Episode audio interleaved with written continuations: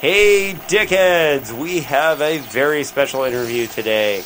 This is one of our favorite modern writers, Brian Evenson. And we are just really stoked because he is here to talk PKD with us, and then we're going to break down his novella, The Warren, which is very PKD influenced. So we suggest that you should really buy The Warren before you listen to the second half of this episode. Because there be lots of spoilers. And you're really going to appreciate it because if you like PKD, you're definitely going to like The Warren. So, Anthony, tell us about Brian Evenson. Brian Evenson is the author of a dozen books of fiction, most recently the story collection A Collapse of Horses and the novella The Warren, which we break down in this episode for everybody. He's also recently published Wind Eye and Immobility, both of which were finalists for a Shirley Jackson Award. His novel Last Days won the American Library Association's award for Best Horror Novel of 2009. His novel The Open Curtain was a finalist for an Edgar Award and an International Horror Guild Award. Other books include The Wavering Knife, which won the IHG Award for Best Story Collection, Dark Property, and Altman's Tongue. And he's a dickhead what we do is we talk about Philip K. Dick and all the works of Philip K. Dick. There's no timestamp on our episodes. You can read along with us from the start. We started with his first book, The Solar Lottery, and we're reading all the way through. So I hope you'll join us in other episodes of The Dickheads. Enjoy the interview, everybody.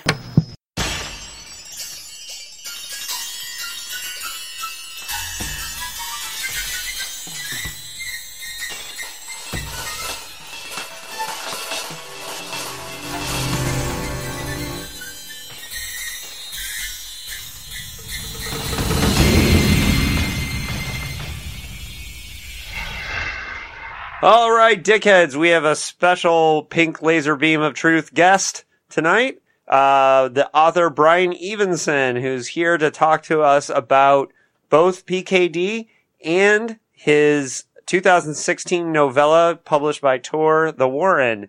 Brian, welcome to the Dickheads podcast. Thank you. Good to be here. All right. Um, Anthony, We're a very professional podcast, Brian, as you can see. That's good. That's awesome. So, since we are a Philip K. Dick podcast, I guess the first question would be kind of what's your what's your relationship with the work of PKD, and kind of when did you first discover him? You know, I I, I hadn't read him when I was growing up, but then um, maybe 10, 15 years ago, I I started reading him. I I started with. Uh, I think partly because I was interested in Blade Runner with the Flow Flow My Tears, um, the policeman said, and then just kind of went on. And so over the course of about a year and a half, I read almost all the the novels, or at least the ones that were available at that time, and uh, just have kept it up. I, I like his work a lot. I think he's pretty important. He's pretty interesting to me. Um, probably my favorite novel is Scanner Darkly. Um, but there's there's lots of great moments in, in different books, and it kind of goes back and forth. That though is the one for some reason I think about the most, and I don't know if it has to do with, you know, where we are as a country or why, but uh, but yeah, that's the one I think about the most. Are there any general themes in Dick's work that really draw you in specifically? Yeah, I mean, I, I think he's he's often really interested in in having contrasting realities or different realities or you know this this thing that happens in in uh, uh, some of his books where where uh, um, you you have um, you know someone just kind of uh, doesn't understand what's happening with them. So Ubik, they seem to be living a sort of um, you know existence, and then slowly it becomes clear that what they think is going on is not exactly what's going on. And that that thing in particular, I think, is something that I admire in him that I've tried to do in my own work. Do you think any of that influence kind of crept into the the Warren? Uh, I would guess so. yeah, I mean, I, I so I, I must have read thirty um, novels over the course of a year and a half, and I think it really kind of became part of my like literary DNA. Although Philip K. Dick, um, and it's got to come out somewhere. Um, but yeah, I, I, I think that the Warren. Um, I think it's in some of my other stories too, and, and other things. But yeah, the Warren definitely has a, a kind of the stamp of Philip K. Dick.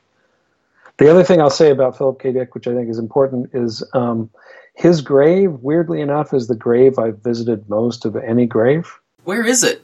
Because we Uh, will go. just the middle of Colorado in a little town, but it was always on a drive that I used to take, and so we would always stop there and see it. So has a cat on the head on the gravestone.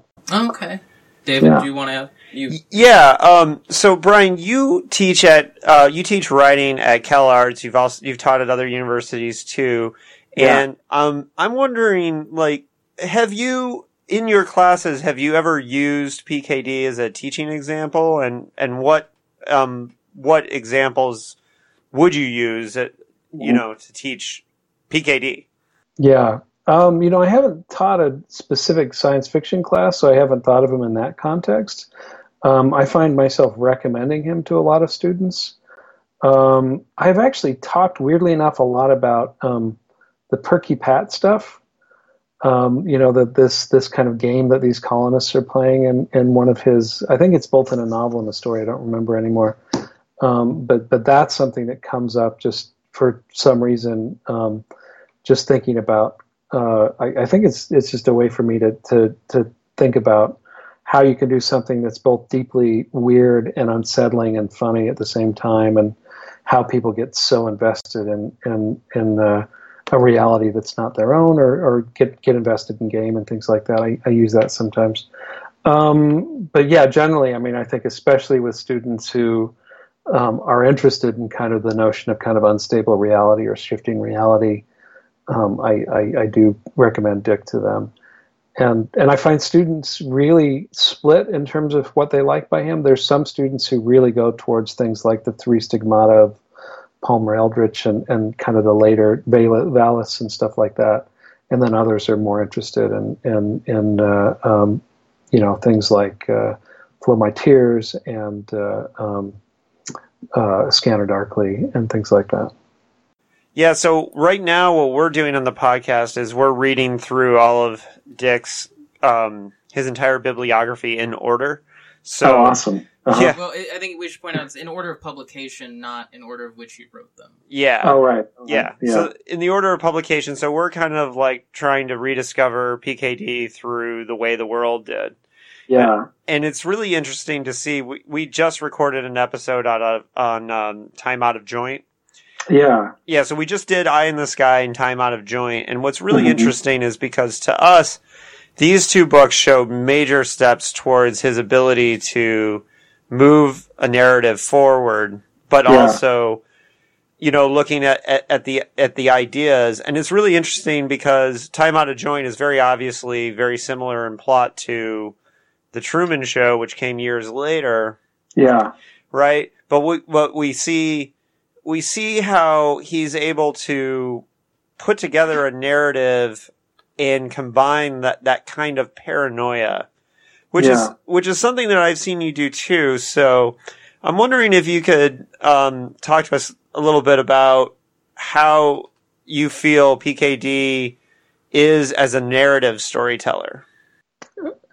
Um, you know, I, I, think it varies from book to book, um, and some are definitely kind of more developed. Um, I mean, I, I, think for for me, um, what's interesting about him is not only his ability to tell narrative, but the way it, it will suddenly disrupt. And so, even something like "Do Androids Dream" of Electric Sheep, there's this moment when when things just get slightly weird, um, and and those moments I think you find all through his work in some ways.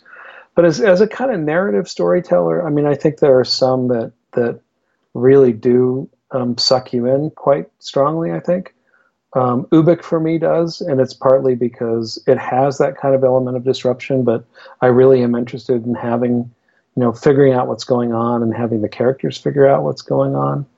And then um, I think it's Flow My Tears, which is the one where he kind of just suddenly wakes up and he doesn't have his identity and he's been deleted and is trying to figure out what's happening. Um, uh, that um, I think really kind of works on a plot level. It just it carries you kind of forward.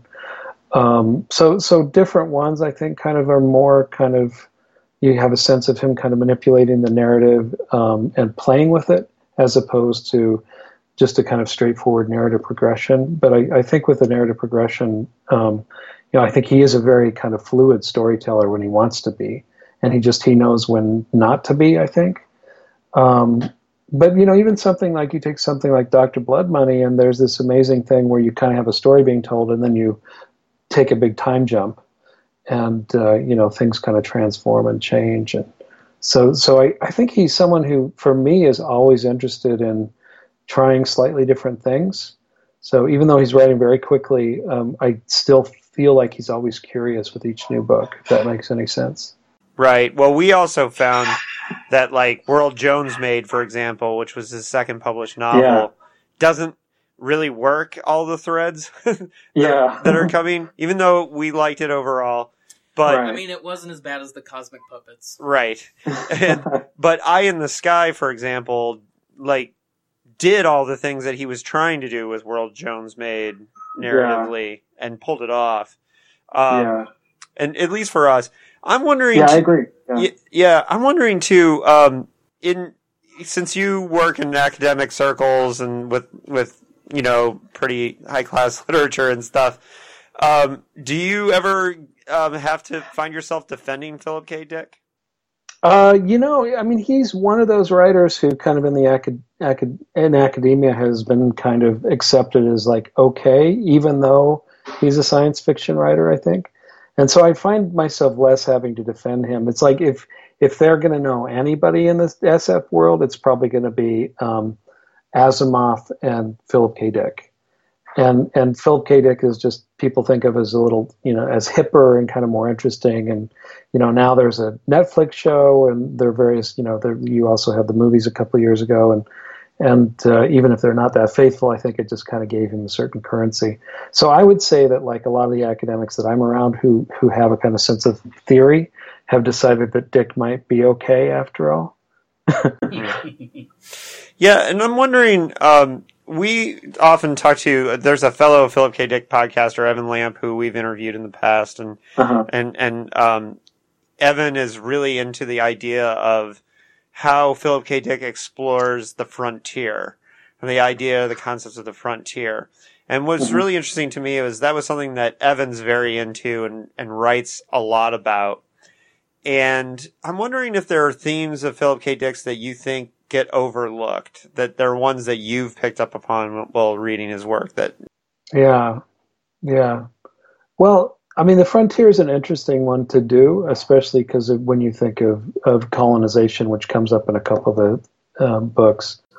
Or, um, or the I, end I of every single me, one of the first couple. Yeah, first couple. Yeah, um, but I, I, um, I, I think for me, I mean, one thing I'm, I there is this kind of the paranoia. I think is definitely there, and that's something that really draws to me. But lots of people talk about that. Um, I think that the way in which people think about the kind of collapse of reality in his work is um, they they do it, but I think that there's a lot more to be said about it. I guess I would say, um, and then I also think there is a kind of sense of humor in Philip K. Dick's work um, that that I like quite a bit. Um, you know, even from from the level of just the kinds of names that he chooses sometimes to to just little small details. Um, so so I, I do think those things maybe get get overlooked just a teeny bit. So. Are there any kind of recurring themes or things that Dick does that you don't necessarily dig as much as some of the stuff we've we've talked about? Um. Well, yeah. I mean, I, I think there, there's certain books that you start to feel are slightly recycled versions of other books, and I think you guys have already run across that. And so I would say that that that there are moments when he's this kind of wildly creative um, um, writer, um, but I just think there's certain periods in his writing where he's like he's either just too like high or he's like just writing too fast or something, and so he keeps on kind of re- re- redoing it. And you know, in some senses, that's okay because it's like the thing that you guys found, which I think is totally true. It's like you get to, you know, you see him try something and kind of not quite get it and then and then he gets it. And then you're like oh yeah that's the book i want. And he had to do these other books to get there. But a lot of writers um, don't publish those books that are on the way um, to get into the really good book. And so so that's can be a little frustrating i think sometimes. When i was reading um, you know when i had my year and a half of just reading through his work um, i made the mistake of, of reading a lot of the really famous and good ones first. And then so i was at the end it was like it got a little sparse Um, but even then, I mean, I would say there'd be one or two books, and I'd read them, and I'd be like, ah, I'm not crazy about it. And then I'd hit a third one, and I'd be like, yes, this is great. And so it kind of kept me going. And I, I didn't, you know, I didn't set out when I started reading him thinking I'm going to read the whole, you know, going to read 30 plus novels, and and and I did. And so, you know, and, and I could have easily put it down at any point. So, and if if the writing hadn't been intriguing enough. Mm-hmm. So um, I'm wondering about um, what what year roundabouts and was this year where you read all the PKD books? You know, it was uh, ten or fifteen years ago. Um, it would have been actually. I have one of the books here. I can maybe I try to keep track of that kind of stuff. Um, would have been in two thousand and four. All right, so before so, so, before you wrote the final version of Last Days, probably, yeah. right? Yeah, uh, yeah. So, so, well, let's see. So yeah, I'd written um, um, uh, Brotherhood of Mutilation, but I don't think I'd written Last Days by that point.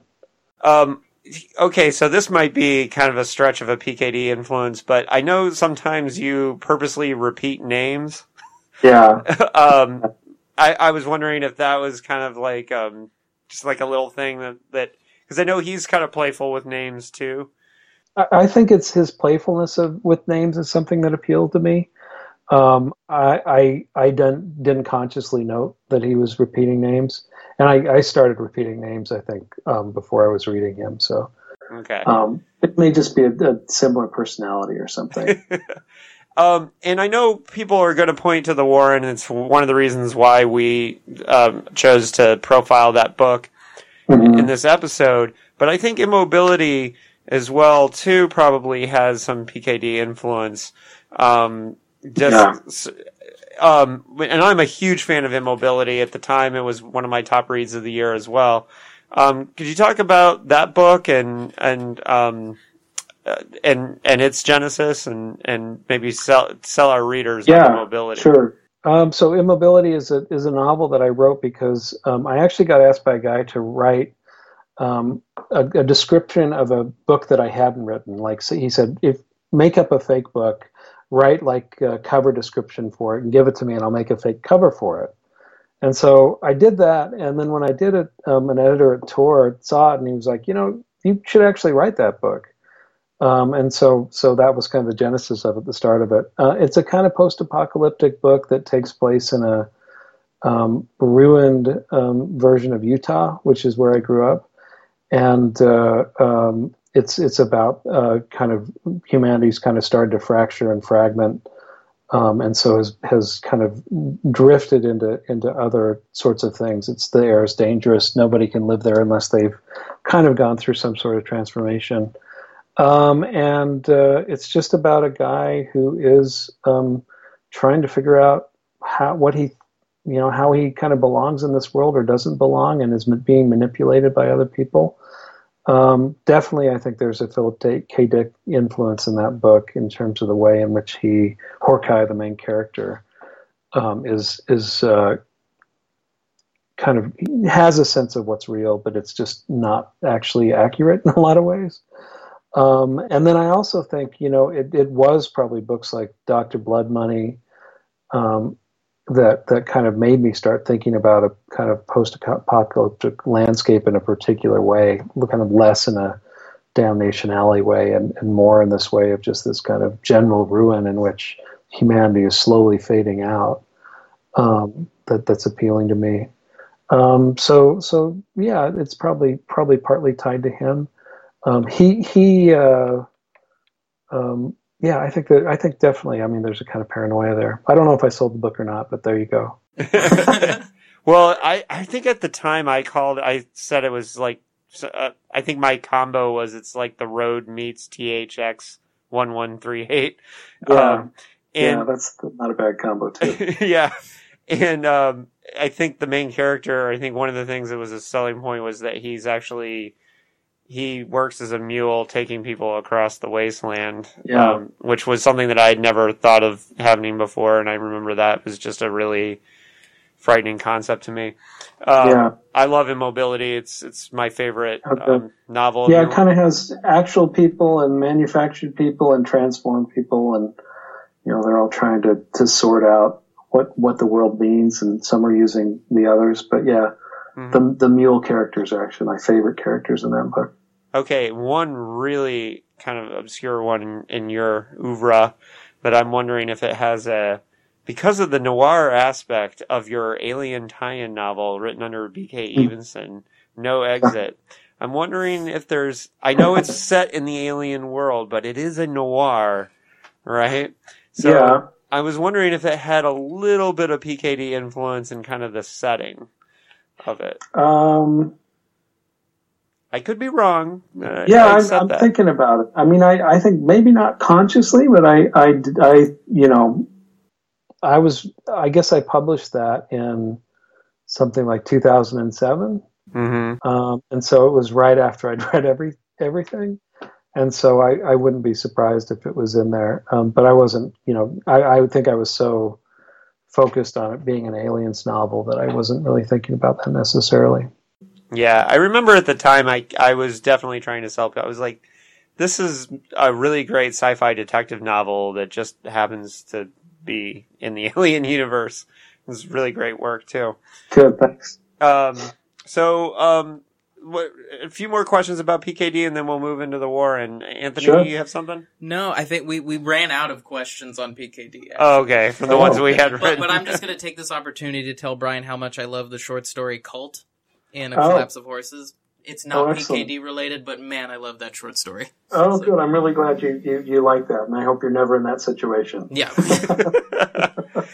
yeah, me too. And if you already have been, then, then my condolences.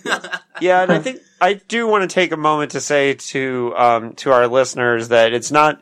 There are some somewhat PKD stories in your short story where I think Dust, for example, um, yeah. mm-hmm. um, is a good science fiction story. But um, man, Brian, your short story work is definitely some of my favorites. Um, yeah, um, for, here. for me, the short story Any Corpse in uh, Collapse of Horses, I've talked about a lot. Um, I actually, when when I when I read that book, I actually made Anthony sit down and read that story. um, but before that's uh, what friends are for. Yeah. yeah. I wouldn't let him get up until he finished reading the story. So. and and unlike when he recommends me Star Trek tie-in novels, it was worth it and incredible too. Oh, that's good. That's awesome. Yeah. Have I done that? No. no. Okay. um. So let's talk about the Warren. Can you give us like a little thumbnail of like how this book started and where it came from? Well, so it, it's a book that's um, tied in a lot of ways to immobility, the other book that you were talking about. I mean, I think there's some some commonalities to it, and you can either see it as a kind of alternate world um, version of of immobility, or as something that's happening in the very far future from from immobility. Um, and it's it's it's about you know it's this character who kind of I, I think this you know I do see it as very influenced by by Philip K. Dick and, and something like Flow My Tears, where it's just like, you know, these characters who are trying to one there's one character who's trying to figure out what's going on with him, um, why he is where he is, and when what else seems to be happening. And then there's another character that he keeps catching, glimpses of. And so it's it's really this this this man trying to sort out or figure out his his world um, to make sense of it. Yeah, and um, here comes the part where I um, where I read your book to you and ask you to comment on parts. but uh, in yeah, uh, page page twenty seven. Uh, there's a part that I think really like sets the stage for like the questions uh-huh. of the whole book, and it says, um, "And yet, who am I to say to that to that the that the person I think I am, the personality that has risen to the top like cream." Is the real me. These others fill fill up more of me than I do. Perhaps one of them is the real me, and I'm the interloper. Yeah, yeah, and that's what what that's referring to is that the um, this character kind of seems to be a kind of repository for all sorts of of um, uh, uh, other personalities, and but they're partial, they're broken, they're kind of in pieces, and he has a hard time kind of sorting out where he stops and where these other characters begin. He seems to be like this, almost like you know, he's like a kind of fractured hard drive um, that that still is functioning, but kind of broken in some way. So, so so much of the book is about identity and and subjectivity and figuring out you know who who or what you are and that uh, very much I think is is influenced by by by Dick and his work definitely yeah, and so um, of course we will we will have told everyone that we think that they should buy the book, read the book before they listen to this interview, because what we're hoping to do with this is to give people an insight for for the people who are writers mm-hmm. and, and not just readers. I think it'll be good for both to get an idea of where you're coming from. How much of this was uh, written? Are you a a pantser or a planner? Did you have? if you read the Chicago interview you sent me, David, you would know the answer to this question. Well, but our listeners don't. Um, so I, I I've done both books in both ways, where sometimes I plan it out and chart it out, and other times not. Um, this this book is a book that um, I thought about the idea for it for a long time, and, and really thought you know there was some aspects of the world of immobility that I wanted to play with and and and, and kind of expand.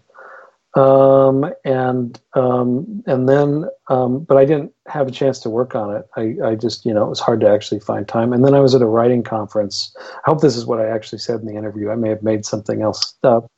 Um, but I was at a, a writing conference in Massachusetts, and and just my evenings were free, and so I would I would you know just I kind of over the course of about a week um, I just madly wrote a draft of it out, uh, and would be up, you know, till it, you know, I'd, I'd, write from like eight eight at night until like two in the morning, and uh, and then you know I revised it a bunch after that, but it really just kind of came out, you know, very much in a burst. I didn't know for sure where it was going, and but it, it kind of, you know, I think I just thought about it enough that it, it kind of worked itself out in my head in advance.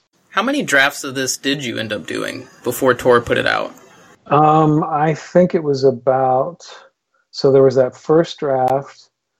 Um, I think it was about four or maybe five drafts before I had it where I wanted to, and each draft would be. I think the structure was pretty much established in the first draft, um, and then um, and then the rest was you know sections kind of grew and shrank and changed and so on and so forth. And then when I when I gave it to Tor, they were interested in it, but they also wanted me to kind of expand it somewhat.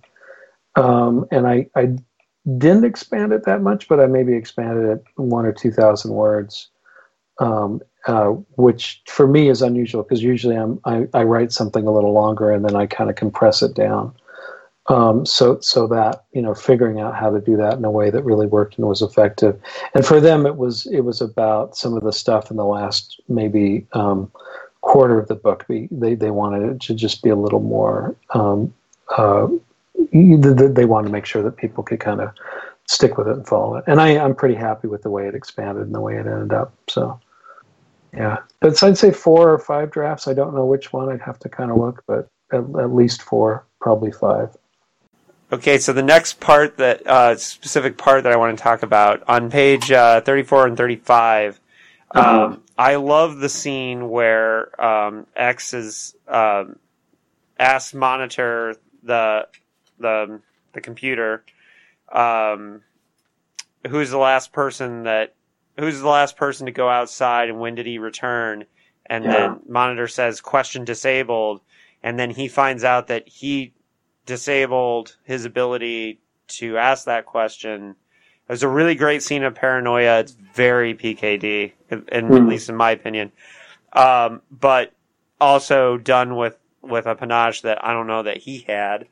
But um, but mm. I just love this scene, and I, I was wondering if you would if this is meant to be a part of kind of um, unconsciously or or on purpose it's kind of in the the HAL 9000. The kind of I just read a Peter Watts novella where he has like the the AI that's running a mission that that they're kind of mm-hmm. having to, to deal with. I just love this scene. Could you talk? Just tell us about this this part. Do, do you remember the name of the Peter Watts novella? I'm, i like his work a lot. I'm curious. Oh, it's um, the Freeze Frame Revolution. It's my favorite sci-fi novel of the uh, year so far. It's okay, just brand excellent. new. Yeah, I'll check it out. Um, so so uh, yeah, I mean, I, I think that that um, that Hal was definitely kind of behind that in some ways. Um, there is this sense of, of him kind of working against himself as well. Um, you start to get a sense that that his he may at times when he thinks he's he's not conscious, be actually acting as well. And so, you know, I, I, think that one of the, the real challenges for writing this book was figuring out how to kind of layer those personalities in a way that would be effective and to have readers kind of go into it and think they're somewhere and, and then realize that there, you know, something else is going on or that there has been a shift within him. Yeah, and, um, and in this moment, he's the antagonist and the protagonist. Right. The yeah, yeah, absolutely. Yeah. so, but yeah, I think that definitely too is um, that paranoia is is I think the thing that kept me reading Dick over that year and a half, and and that keeps me going back to him. A few of those books I've returned to since then. Well, and it it just creates um, it it it makes the narrative um, so fresh and different because um, you you have the unreliable narrator, but in a sense, it just it just drives the story forward to have that kind of paranoia. I just I loved it. Yeah, I'm um, all for paranoia. yeah, us too. Um, Anthony, did you have anything, or do you want me to go to the next? Um... Uh, we can get through your uh, lesson plan. Teach. Okay. okay. On um, Page 51 is um, when we get the first um, use of the um, of Vegas. Yeah. Vegas. Um, and Vegas, then yeah. and then we get the kind of the hints of the alphabet soup for the names where X um, gets his name and I, I was wondering what the inspiration for for that was for the name X and for the idea that that there were all these names um, mm-hmm. in the alphabet. You know, I, I, like this notion that there'd be a kind of sequence, and that there'd be both this attempt to um, to to name individuals, but also um, an attempt to order them at the same time. And so I think it was partly that, just kind of giving a sense of order, and and both humanizing the characters and not humanizing them at the same time. I think is part of it. Um, the X thing, um, I don't know where that came from exactly. That was something I started, you know, that was something very early on that I, I, I, I decided on, and I think that actually preceded the other names that I, I, kind of built that up kind of around it. But um, it's been long enough that I just don't remember where it came from exactly. But once I had the X and and the sequence, it seemed to really make sense together. So uh, one thing that's really that you might find interesting is that um, I to to do this version of it and to read it, I I got the book from the San Diego Library. I got the Warren, uh-huh. and whoever had checked it out before me had circled the part on page sixty one where it said for the V's, the W's, the X's, the Y's, and the Z's, they circled it and wrote forgot. I don't know what that means. I don't but, know what that means either. I know. but I just thought that was really interesting. They just yeah. circled that and wrote forgot. I don't know Great. why. Yeah, yeah. I'll. Uh, I may actually just somehow figure out a way to add that in in future editions. right. um, yeah, I thought that was kind of that was something. Um, one of my favorite parts um, on page sixty-four. There's a great um, end to a chapter where uh-huh. um, monitors talking to X and it says, but you, it finally says, by what definition are you a person at all? Right. Oh, I love that. so, um, I love the fact that Monitor and X are actually debating what a person really is. And he has mm-hmm. to try to explain bipedal, like all these things. Yeah, yeah. Um, yeah. I thought that was a great extension of some of these ideas that we've, you know, seen yeah. in PKD fiction in the past, too. Yeah, no, and he's he's discussing it with, um, you know, a, a, kind of artificial intelligence as it's going on too, and and uh, yeah, so I, I, think it's a book that starts by, you know, he has a kind of limited sense of self, and then it becomes a fragmented sense of self, and then he starts to wonder if he's even human at at a certain point. And so it, it you know, and what does it mean to be human? What does it mean to be a person? And that, for some reason, that's that's a question I, I return to kind of again and again in my work. It's last days is very much about, you know, at what point do you stop being human or what point do you stop qualifying as being human? So, yeah, I don't know why I'm obsessed with that question, but I am. I think Dick was too. Yeah, I think you're right about that. Well, and, and if in reality, I haven't seen the pink light yet, though. So Yeah. the pink Right. ray. Yeah. Well, we should all be thinking. I, I think fiction itself, um, that should be one of the themes that should be primary in everyone's mind. You know, Mm. what it means Yeah. to be human. Yeah, I agree with that. Yeah. Um, so on page 88, um, I thought, uh, I, this may be, I may be seeing the wrong influence on this, but I love the, the scene where, um, where the, the, the test where he basically cuts off, they cut off his hand, um, Mhm. and, uh, it's not quite blood that's coming out. It's Yeah. something else Yeah.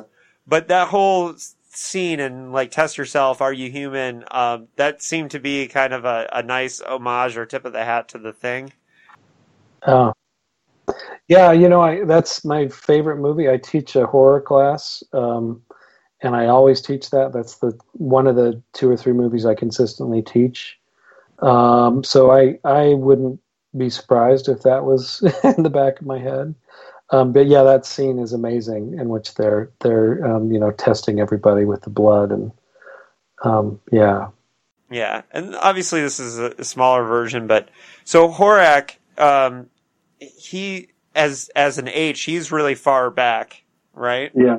Yeah. he- and so him coming back was there any i mean why why the h and like was it the time jump or or just um did Well, it just happen I, I think two things. One is it's he may be different. He may not be part of the sequence. He may just have the name that, you know, um, and so so that's one of the significances of the name. And then the other reason for the name being what it is is that it it's very much like um, Horkai, which is the name that comes up in in immobility. So there's a kind of playing around with that um, as well. Even though I think it's like you know, as I said, it's like a mutated um, connection between those two books. oh brian i'm going back to read immobility again you've done it That's um, good.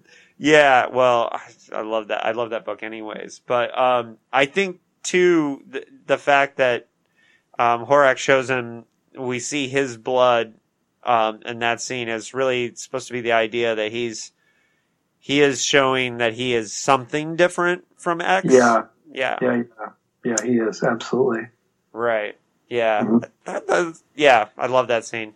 All right, so the Warren in general. Um, Anthony, do you have any questions about the writing of it? or- Yeah, so you have to forgive me. I just started thinking about this question, so it might not sound That's like okay. like I know how to phrase it. But there's, it's a really lean book, Yeah. and that's one of the things I actually love about your writing style in general. Is that everything I've read of yours does seem pretty lean and concise with the language. Yeah. And uh, but there's also a lot of I don't know if maybe you would call it purposeful ambiguity in the Warren, where not everything is explained. And I love that type of stuff, but I know that there are other people out there who just who want everything kind of explained in their movies or their stories. And do you ever struggle with that of of writing a scene and going, oh, do I leave this in or should I explain that? Will it make sense or should I just leave it up to the reader to figure it out? Because for, Mhm. for me, I love ambiguous stuff, but I, Yeah, yeah. Well, I, I think for for I, I love it too, which is probably one of the reasons I write the way I, I do. Um, and you know, I, I think I said earlier that when when I'm writing, um, my process for editing is usually to to cut rather than to kind of expand. And so so I, I kind of am kind of paring things away. And and it is it's hard to know where that moment is that like you've gone too far or you know and you know every choice you make with that is gonna um, you know keep some readers and drive other readers away. So it's just trying to figure out the the balance where you kind of have a good you know as as, as effective a poss- as possible uh, of a of, of you know a, a use of ambiguity. Um, so i try to think of it as productive ambiguity and and as long as the ambiguity is doing something for the reader in terms of making them think about the story in a way that that works and is not just like what?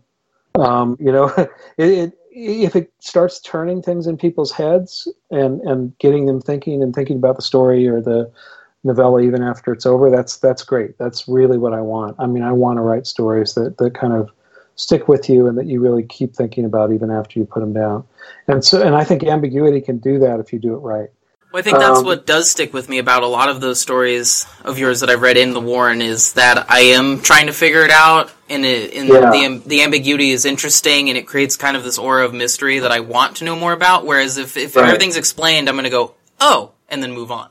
Yeah, yeah, yeah, and and, and that's it. Is you have to want to figure it out, and so I, I think you can't be vague. There's a weird combination of like being ambiguous and then also trying to be as precise as possible in the language, and and that combination I think can you know can get you somewhere hopefully. Yeah, Yeah, I'm wondering if you think that going back and reading Immobility now after reading The Warren, because I know you wrote Immobility first and published Immobility first, but I'm Yeah. wondering if it's going to add.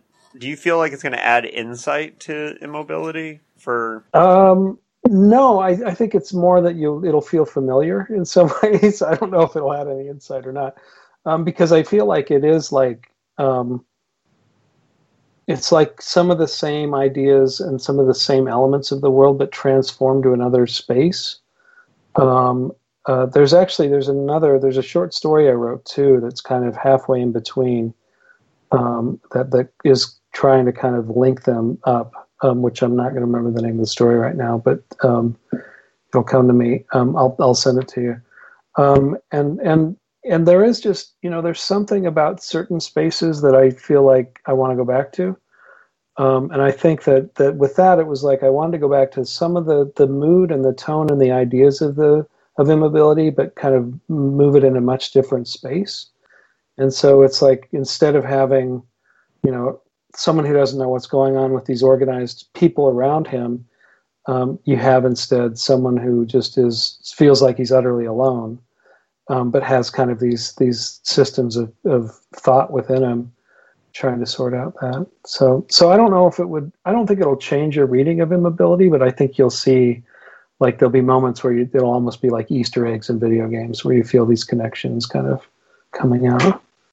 But yeah, so just last thing on the Warren, um, did you have the market in mind when you when you first started writing this? When you said you were writing in a fury at the at the writers conference, um, were you already thinking about the Tor line for novellas, or did you know you had a novella? Did you think you had a short story, or Um, I, I knew it was going to be a novella, but I didn't know, you know, exactly how long. But I figured it'd be about twenty thousand words, and it's about that. There is something. One of my only superpowers is that I'm kind of able to figure out how something, how long something's going to be, um, kind of when I start writing it. Um, which is which is not a bad. So I'll know in the first few pages how long something's going to be. And I did have, you know, Tor had that open. Um, that thing where they would accept submissions um, for um, novellas, and and so I, I kind of had that in mind as a possibility with it. Um, but then um, what happened was I managed to finish it in time for that, um, but and you know had it done by the deadline. Tried to send it in, and it turned out that the um, they closed everything down at, at five o'clock New York time rather than five o'clock, you know, California. So I missed the deadline for that. Wasn't able to get it. So I ended up sending it to. Uh, I kept it for a while, revised it once, and then um, sent it to Ann VanderMeer, um, who uh, uh, does stuff for them, and, and so that ended up, I think, being the first novella that she did for Tor, that she edited for Tor was was that for that line. awesome? And for those who don't know, that the line of novellas for Tor has been really, really fantastic. A lot of really great work, like the Ballad of Black Tom by Victor LaValle, for example. Um, I mean, I've read Maurice Broaddus had a great Buffalo Soldiers was really good. There's really good stuff in the Tor.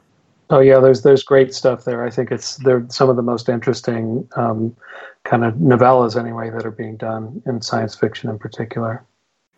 All right, before we close uh, things up, um, if, Anthony, do you have any more Warren questions, or would, would we talk about the Perky Pat? No, let's Uh, talk about Perky Pat. Yeah. Okay. Now you did mention Perky Pat when we talked about it earlier, but we did forget to um, touch on you had a story that was kind of a response to Perky Pat, right? Um, I, I did. Um, I um, um, have a story which is called "The Second Door," which I see as a response to um, Perky Pat. It's it's a uh, I have a new collection that's coming out in May, which is called "Song for the Unraveling of the World," and that story is in that. It's also been anthologized or been in a, uh, um, uh, collection, of anthology of stories that came out. Um, but that story is about these um, uh, a man and his sister who are kind of in this space, uh, trapped in this space that seems to have two different realities on either side of it. That there's one door that leads out to a, a, strange space, and another door that they seem to be able to go through and look for food if they need to. But they have they the, his sister entertains him by playing with these dolls that represent their parents. And I definitely, when I was working on that, I had Perky Pat in mind. That that that story was um, kind of a, a, much grimmer version of Perky Pat. Mm-hmm. Wasn't that nominated for uh, Shirley Jackson? It was. It was a finalist for a Shirley Jackson Award. Yeah. So, which I think Kurt uh, Fawver got that uh, award. Yeah. Um, yeah, that's sounds awesome. I'm I'm really looking forward to the collection. Of course. Um, Excellent. Is that the next um, book you have coming out? So that, that is that'll be out in uh, May, I think, of 2019, and nothing nothing in between. All right. Well, um, you definitely wanted our appetite for that. Um, so, um, we we're just about to read Doctor Futurity, and we're going uh into the second phase. We've done five uh, PKD books, and I know we're closing out the year with Man in the High Castle. Mm. Um, just the way the timing worked.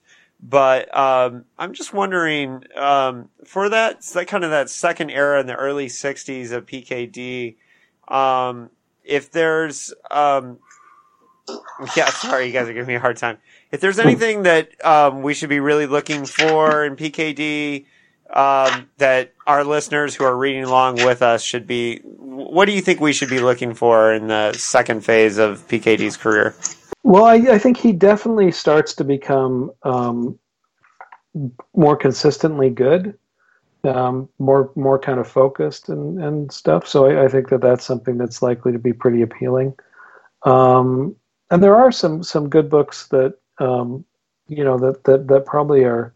I mean, there's books that are somewhat strange, like Now Wait for Last Year. When you get to that, um, um, which which is very concept driven, but there's still something about it that kind of works as well. Uh, or Dr. Blood Money, which I actually think is a, is is maybe um, underestimated in terms of the quality of the, of, of, it. Um, I don't know. I mean, I do think he kind of comes to his own in this in in that second phase.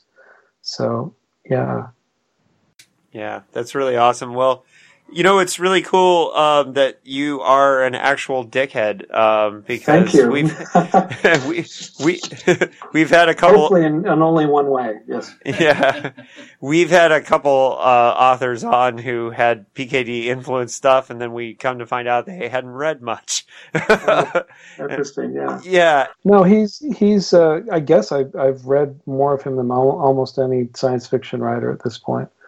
So, and he's definitely among my my favorites. Um, and then just last, are there any other science fiction authors from the the classic era that uh, that you're into that you think um, dickheads might also enjoy? Um, yeah, I mean, there's there's I, I um, am pretty good friends with Chip Delany, Samuel Delany, and I think his work is really um, his is really interesting and definitely worthwhile. Um, some different concerns, but but it's it's really um, uh, uh, quite good, I think, and, and definitely worthwhile. Um, Theodore Sturgeon, I think, is a classic writer who maybe people um, don't know nearly as well as they they might. Um, and then the one who probably is my favorite after Dick is um, Cordwainer Smith, um, who is this kind of amazing writer who um, that's that's a pseudonym for him. Under his real name, he actually wrote a, a, a the manual of psychological um, warfare for um, intelligence agency, and uh, um, but he's really really kind of amazing writer. He has a book which is called um, uh, mainly short stories. His short stories are really great, and and I I really like him a lot. Um, so he's someone I, I, definitely recommend. He has a book called or a, a, novella called The Dead Woman of Clowntown, which is really great. So so those are if I had to be like on a desert island with only classic SF writers, um, I definitely would would recommend those guys. Yeah, we're really excited. We're gonna do. We kept kept reading PKD mention We got this one. Oh yes, yeah. If you could start with yeah anything of his, I, I definitely recommend. He has another one called a, a planet called um, I can't remember exactly. Um, he has he just a lot of his stuff is really great. Sorry, go ahead. Yeah, we're we're um, we're going to be doing an episode soon on the world of Null-A because it was such a huge influence on on Dick, and um, we also we've recorded we haven't released yet, but um, we discovered a short story that he said was his biggest influence when he was a child. Reading sci-fi was a story from the 30s called "Alas, All Thinking" by Harry Bates. Oh, And- huh. Okay. Yeah, and it's been really cool because we're I, we're definitely getting insights into what kind of formed uh, PKD as a writer from reading these things that influenced him. Yeah. And uh, Vogt, Yeah. AE Vogt definitely was his biggest influence. That, that's interesting. Yeah, I haven't read much of Vogt. Um, you know, for me, the other classic writer, there was a story I read when I was really young um, called "A Bowl of Biscuits Makes a Growing Boy," um, who I don't even remember the author's name, and it's the only thing I've read by him. But that um, that that story is kind of almost J.G. Ballard esque in terms of how it worked, and that really worked for me as well. Have you been able to find that story, or Yeah, it's it's available, and I um I just don't remember the uh, I didn't know his name at the time, and and then I found it out since, and I've forgotten it now. So Oh. it's embarrassing. Sorry about that. we'll have to we'll have to find that. The internet. Raymond F. Jones. That's why I can't remember it because it's a totally ordinary name. okay. Um, any um, last questions from the other dickheads in the room? Are there any modern science fiction writers that you think are kind of working in the same vein as Dick? Um,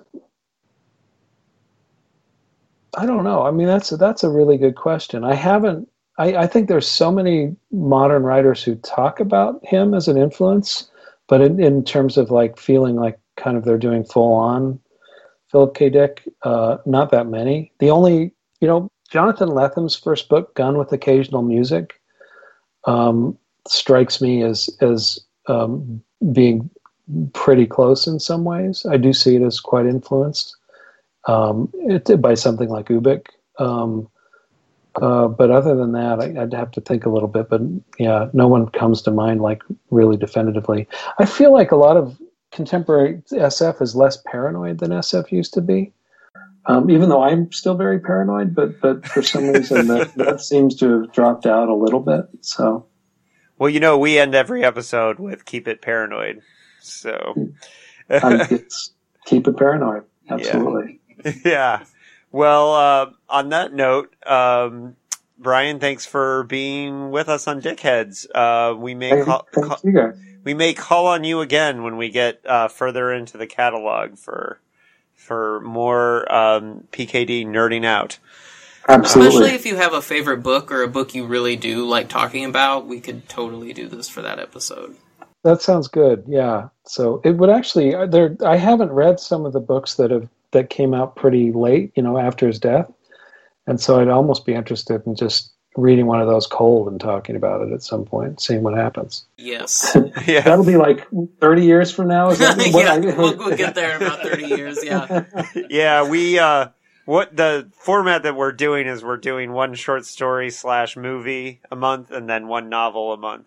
So Yeah. Okay. Well, you'll Yeah. get there. Yeah. yeah, we'll get there eventually. I was surprised to see how early Man in the High Castle was. Um, Yeah. Yeah. It is pretty early. So- yeah, You know, weirdly, I, I don't like Man in the High Castle nearly as much as some of the other books. I know a lot. I think it's there's great things and interesting things about it, but it, it's uh, it's interesting to me that that was the one that became the series. right, right. Well, yeah, and especially compared to like Flow My Tears or um, Yeah. Yeah. And, and, and it, it, it's the, the funny thing about Man in the High Castle is I just think the alternate Nazi thing is just really appealing to people for some weird reason. Uh huh. we also have like Norman Spinrad had a great Iron Dream and all that, and it's Yeah. just, it does well. But yeah. any, yeah. mm, Yeah. okay, Brian. Yeah. Brian, it was great uh, nerding out on PKD with you, um, and we'll definitely uh, keep you in mind in the future. Thanks for spending time with us. Thanks so much.